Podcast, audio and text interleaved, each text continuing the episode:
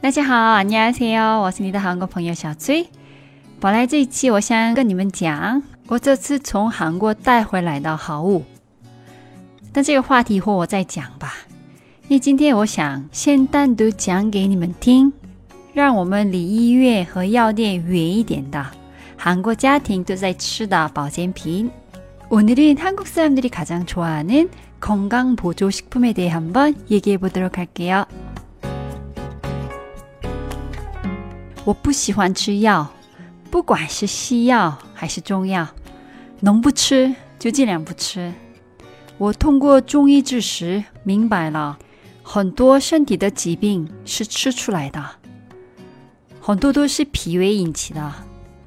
除了肚子疼痛、拉肚子这些以外，手脚冰凉、咳嗽等很多疾病其实是脾胃引起的。但很多脾胃的问题，其实也是又是从大肠引起的。不能说大肠的药就一定能治胃病，因为胃的疾病有很多不同的原因。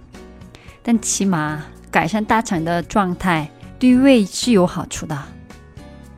而且西医的研究说，乳酸菌有很多菌种。有一些能起到清除幽门螺旋杆菌等各种各样的有害菌的作用，也可以压制过敏反应。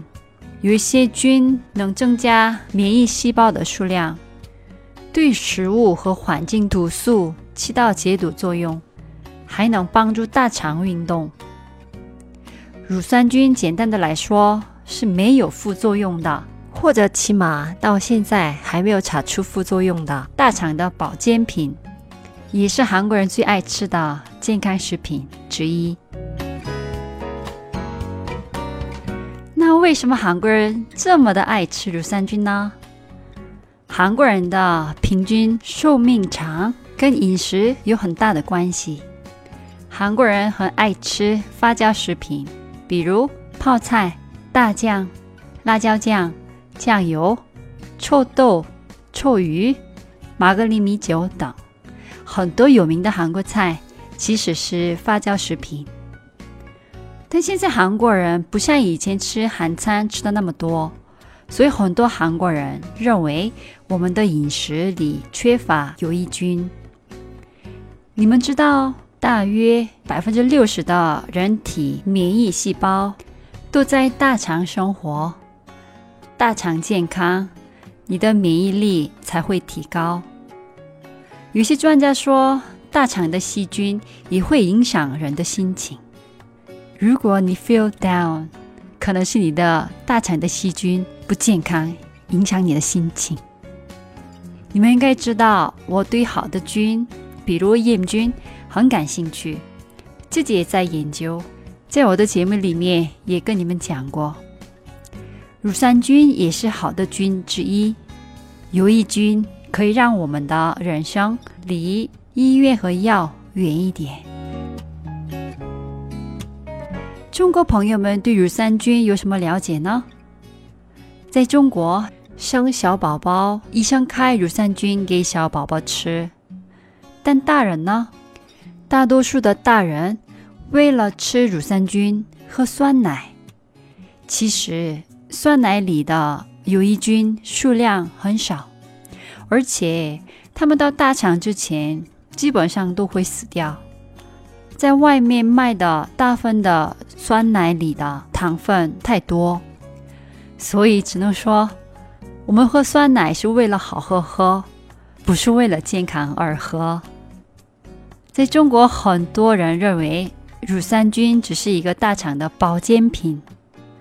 但在国外，有些人很夸张的说，乳酸菌可以治各种各样的疾病，比如癌症、不孕不育啊，这个我就不信了。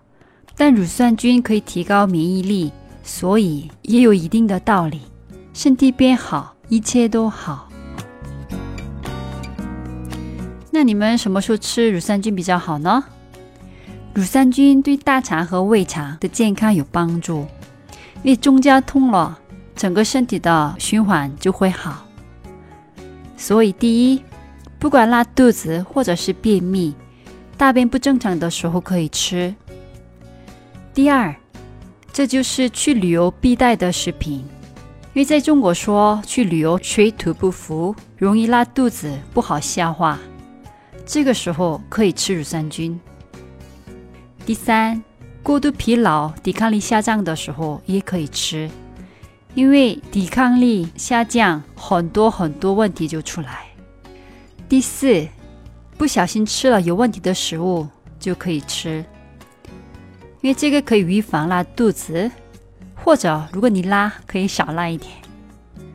第五，早上起来空腹胃不舒服的时候可以吃，因为胃的疾病也有可能是大肠引起的。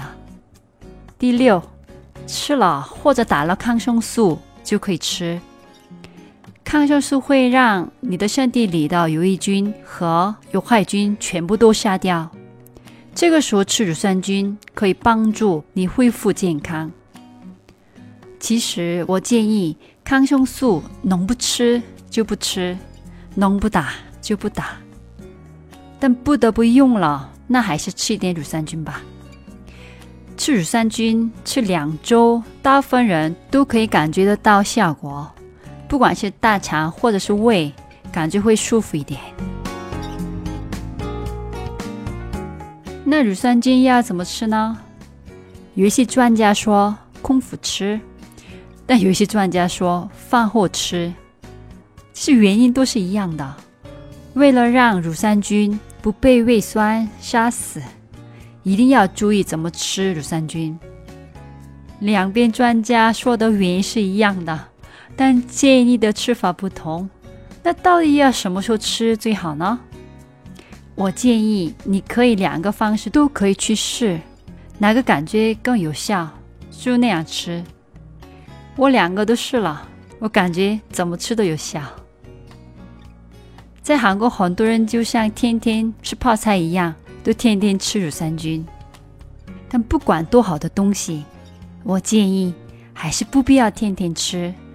你的身体适应了，后面效果就不明显了。你一定要记住，你可以听很多专家的建议，但你的主治医生就是你自己，听你自己的身体，然后自己做主。你们去韩国的时候，除了买衣服和化妆品以外，还可以买一点乳酸菌等的这些保健品回来吃。我这次买了五种不同的乳酸菌，因为体质不同，适合自己的乳酸菌也不同。比如有豆类的乳酸菌、泡菜菌类的、牛奶菌类的乳酸菌都还是有所区别。韩国的也好，西方国家的也好，胶囊的也好，粉装的也好，在超市卖的也好，在药店里卖的也好，你要找到适合自己的乳酸菌吃。其实，你的生活健康，吃的健康，心情好，也不需要吃这些保健品。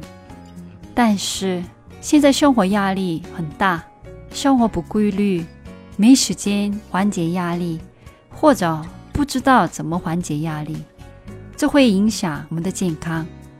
希望你们可以找到适合自己的、可以照顾自己的健康的好办法。我真希望。我们一起健康的变老。